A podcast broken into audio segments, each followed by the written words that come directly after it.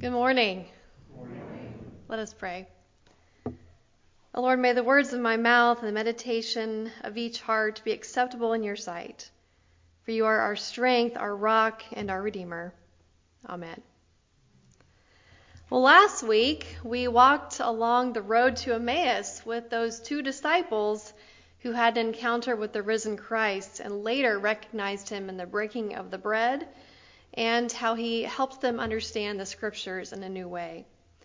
We talked about how there is a difference between a meeting and an encounter. Remember, a meeting is something that is usually planned, it's business as usual, and we usually walk away unaffected. But an encounter is different. An encounter is usually unplanned, the agenda is not set by us, and we walk away changed somehow. Well, this got me wondering are all encounters positive? And why do we have multiple encounters with various results? Because not every one can be a positive one. Well, my first encounter with Jesus was not a positive one. I remember sitting in my high school Spanish class and talking with two classmates who had come to be my friends. Out of nowhere, they started asking me about my Jewish faith and telling me that because I didn't believe in Jesus, I would go to hell. I had no idea even how to respond. One, because Jews don't really even believe in hell. And two, I thought, what? Like, why would you say that to somebody? When I finally was able to explain that I believed that Jesus was a good teacher and that Judaism didn't really spend too much time on who Jesus is, they said to me, Well, would a good teacher lie? Again, I did not know how to respond to that. So, my first encounter with Jesus that I remember clearly happened through these two classmates and was formed by their particular version of Jesus.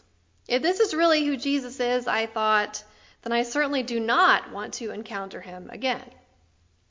A few years later, however, I began to question this Jesus that I had originally encountered and began to seek out who he really is. My classmates recognized a Jesus who wanted to condemn people. I, however, began to recognize and encounter a Jesus of love, of tolerance, and forgiveness. Who or what is the Jesus that you recognize? Is he who you expect? Is he a Jesus that you want to know? Today we recall the story of Mary Magdalene, who was left at the empty tomb crying. Peter and the disciple whom Jesus loved had run to the tomb together just previously. They peered in and they left. But Mary was still there, the only one left, when Jesus appears to her and she recognizes and encounters the risen Christ. But of course, she did not recognize him right away, right? She thought he was the gardener. And it makes perfect sense. It was early in the morning. The tomb was probably in a peaceful garden setting. And through her tears and probably the mist of the morning, she probably just thought that this was the gardener out doing his everyday work. Here's a thought, however. Perhaps Mary thought that the risen Christ was the gardener because he still had the dirt from his own tomb under his fingernails. If this was the case, I probably wouldn't recognize him either. We often think of the risen Christ as pure and clean and shiny, right? Dressed in white clothing, that it's glowing it's as if we want to dress them up and clean them up a little bit, especially for those Easter visitors, right? so that no one will be offended. But in reality, the risen Christ may have been messy, may have been looking a little disheveled, may have had dirt under his fingernails. Obviously, the risen Christ did not look very impressive, especially since Mary thought he was the gardener. She finally does recognize him, though, when he speaks her name. Just like Cleopas and his wife on the road to Emmaus last week, who recognized Jesus in the breaking of the bread, Mary's eyes are opened in the best way that Jesus knew how to open them. through speaking her name. There must have been something about the way that Jesus said her name that stops her in her tracks. Her eyes and ears were open to the fact that she was encountering the risen Christ upon hearing his voice. And how amazing it is that Jesus still speaks to us and calls us by name today. How does Jesus speak your name? And do we recognize his voice when he does? When someone we love speaks our name, there's a sense of deep recognition. Our name sounds different somehow coming from a loved one rather than someone we do not know. Babies know the sound of their own name from a parent or caregiver as early as four or five months old. When God speaks our name, it is with a sense of love and recognition that God not only knows our name, but who we are at our core our lives, our histories, our stories. When the risen Christ speaks Mary's name, her world is open to the unfathomable truth that Jesus is, in fact, alive and standing in front of her, and she is forever changed in that moment. We've reflected upon the fact that the risen Christ reveals himself through the opening of the scriptures and through the sacrament of Holy Communion. And now we see him revealing himself through the speaking of our names and opening our eyes to the possibility that the risen Christ isn't always who we expect him to be. Sometimes he looks like the gardener with dirt under his nails, ready to dig into the dirt and brokenness of this world. We, as his followers, must be willing to respond to the sound of our own name and join him in repairing and recreating this world, tilling and planting the soil as a gardener would, bringing forth new life. In the same way, the church needs to be a community where people may recognize and encounter the risen Christ as we speak the names of those who have yet to encounter him. So often we like to stick to the people that we know and recognize well, and we neglect to learn and say the names of those on the outside who are trying to find their way in. I enjoy meeting new people, and when I do, eventually the question comes up, Well, what do you do? and I hesitate before telling people sometimes that I'm a pastor because I get all kinds of responses. So I brace myself for whatever that person is about to say next. I've heard all kinds of things, but the saddest responses are when people share that they have felt judged or condemned, shamed, unloved, or even abused because of the church. Many people now refuse to step foot into any faith community or even believe in God because they've experienced a Jesus of judgment and condemnation. Well, we know this is not how the church should be. We should be in the business of helping people encounter the real Christ who welcomes all and who calls each of us by name and desires for us to recognize his voice and follow him. He calls to us that we too might encounter not the perfect and glowing version that we have become used to, but the real version that meets us where we are for exactly who we are with dirt in our fingernails and all. So, really, in a sense, Mary's encounter with the risen Christ and mistaking him for the gardener is right on. This is Jesus after all. The new Adam, the gardener charged with overcoming the chaos of the Garden of Eden and the mess that we have made of the world today. The Jesus who is charged with bringing forth new life from the dirt and darkness of humanity itself and also from our fears and our anxieties, our doubts, and even from sin and death. In the film Henry Poole is Here, we meet Henry, a man who is in the middle of a dark time of his life. Has anyone seen the movie? Henry Poole is here? Very good. All he wants to do is live in his new house and be left alone. However, a strange watermark appears on the side of his house that looks a bit like the face of Christ and some strange things begin to happen. We're going to take a look.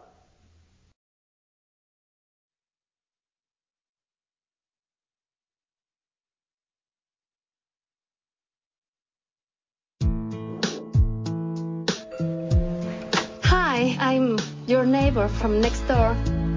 Henry Poole's life had hit rock bottom. Having a party? No parties. I don't know if you're sad or angry or both, You but want me to tell you why I'm sad and angry? so it is both. Until the day Hey! What are you doing? Did you not see? See what? he found God And You can see the eyes here and the beard. in his own backyard. All I see is a water stain from a lousy stucco job. I can see how it could be interpreted as a face. Oh my god. That's quite clear. Now, he can't believe what he's seeing. Hurry, get out, hurry. Oh my oh, god, oh my god. Hey! Does that look like a church back there? It's my house. All three of you are old enough to know better, and I'm especially disappointed in you. I could see. This is a miracle. Now every holy roller within a hundred mile radius lined up around the block to touch my stucco job. Holy. Holly, something else. Actually, from this angle, it looks a little bit like you.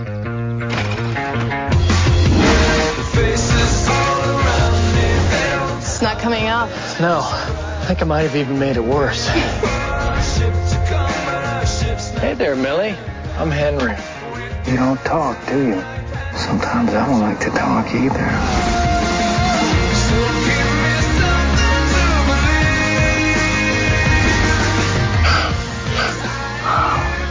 Sometimes things just happen because we choose for them to. Do you actually believe that? I chose to believe. It's getting harder, isn't it? What's that? To pretend this isn't happening.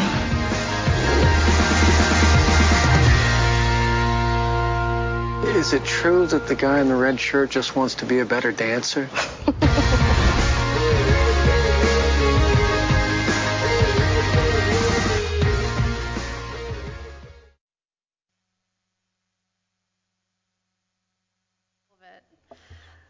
But this strange encounter that happens, and then other things begin to happen, remind us that perhaps we are all in need of this kind of strange and unexpected encounter with Jesus.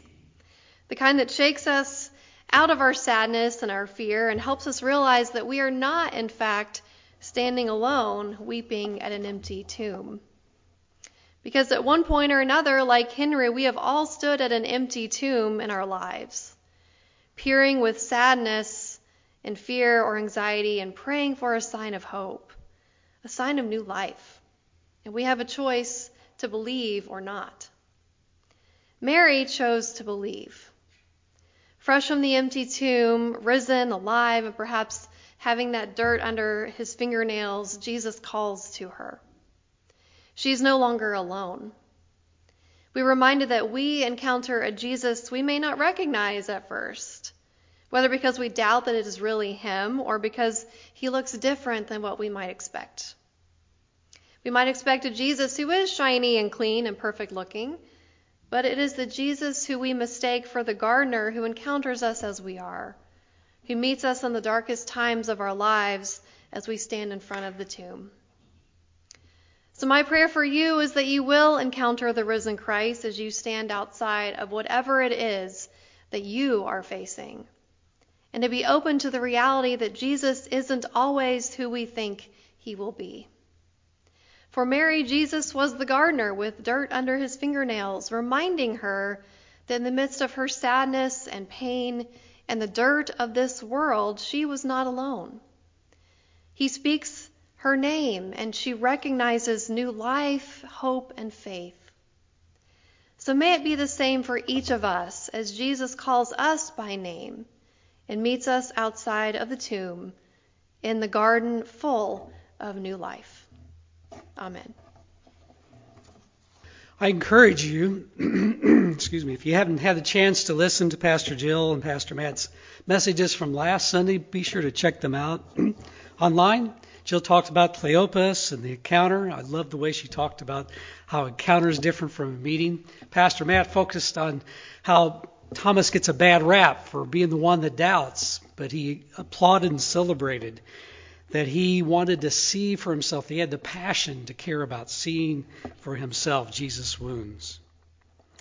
Well, today I'm going to look at another case where the disciples of Jesus who were, keep in mind, spent nearly every day and night with Jesus for three years. And yet, so often, they didn't recognize him in these post resurrection appearances. In today's message, it says that, in, in, the passage we just read, that Jesus was probably less than 100 yards away on the shore. But it's not until they experience his guidance, even though he's still 100 yards away, when he tells them to take the net and throw it on the other side of the boat, and then experience that catch of 153 fish.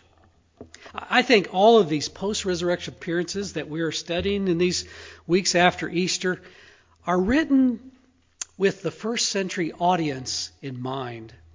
As they read these gospel accounts of Jesus, they are hearing the ways that Jesus still makes himself known, even though they don't have the in person Jesus to see, but comes to them through that Spirit. I think it continues to speak to us as we seek to be God's people in the world, how Jesus continues to work through his words and through his Spirit. Our biblical scene opens up with Peter and some of the 12 disciples back in familiar territory. They're back at the Sea of Galilee, or sometimes it's called the Sea of Tiberias. They're safely away from that intense activity in Jerusalem. It's home for some of the disciples, including Peter. And Peter decides to go fishing. What's interesting is we're not sure if the biblical writer considers this a positive or a negative. Some think that Peter was turning his back on Jesus because remember, Jesus told him that he was to be fishers of people and not of fish themselves. Others think that perhaps this was just an interlude, a chance for him to gather some income in preparation for the calling that was going to come before him.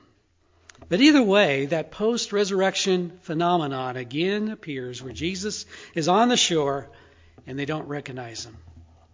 And it doesn't really matter why they don't recognize him. What does matter is how they're able to recognize Jesus. Last week, Pastor Jill noted that they understood Jesus because they heard his words and they might have seen the wounds on his hands. Today, this story says it's the guidance that Jesus provided, telling them to throw the net on the other side.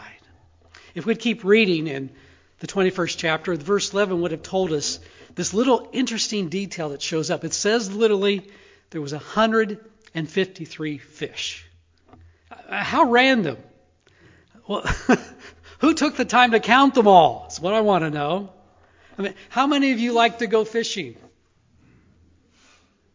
Okay. Chime in at home if you're watching on the Facebook comment section. I, if you know me, you know I'm not really patient enough to be a good fisherman. but I have gone enough that I know 153 fish is a lot of fish. Especially when you think about the small commercial vessels that were used in the Sea of Galilee in ancient times. That was a lot of fish. And it must have been significant for them to have stopped and counted and to remember that little detail. Remember, the gospel accounts written decades after this thing would have happened, and yet they remembered 153 fish. And when that happens, they somehow know this is Jesus. This is the work of Jesus. And Peter jumps in the boat, swims to shore, and the disciples are not too far behind the boat. I think there's a couple lessons that we can learn from this particular post resurrection appearance. I hope that it helps us to see the world differently and maybe even to see ourselves differently. And the first one's pretty obvious. I would suggest the simple message is things go better with Jesus. Things go better when we listen to Jesus. This gospel account's clear that they've been out all night and they've not caught a thing. And when they just follow his advice of just taking it on the other side, they get 153 fish. Boom, just like that. Those who are spiritually mature, you know this lesson well. Imagine each of us can think of times that we've tried doing life our own way, and it just didn't work out, did it? Somewhere along the way, life's going to throw us a curveball. We like to think that we're masters of our own destiny, and that works pretty well, especially for those of us who've been successful in our lives. But something comes along we realize we can't do this thing alone. We need something bigger than ourselves, something more powerful than ourselves. I think one of the most important lessons we learn of life is trusting in our spiritual journey that God is in control.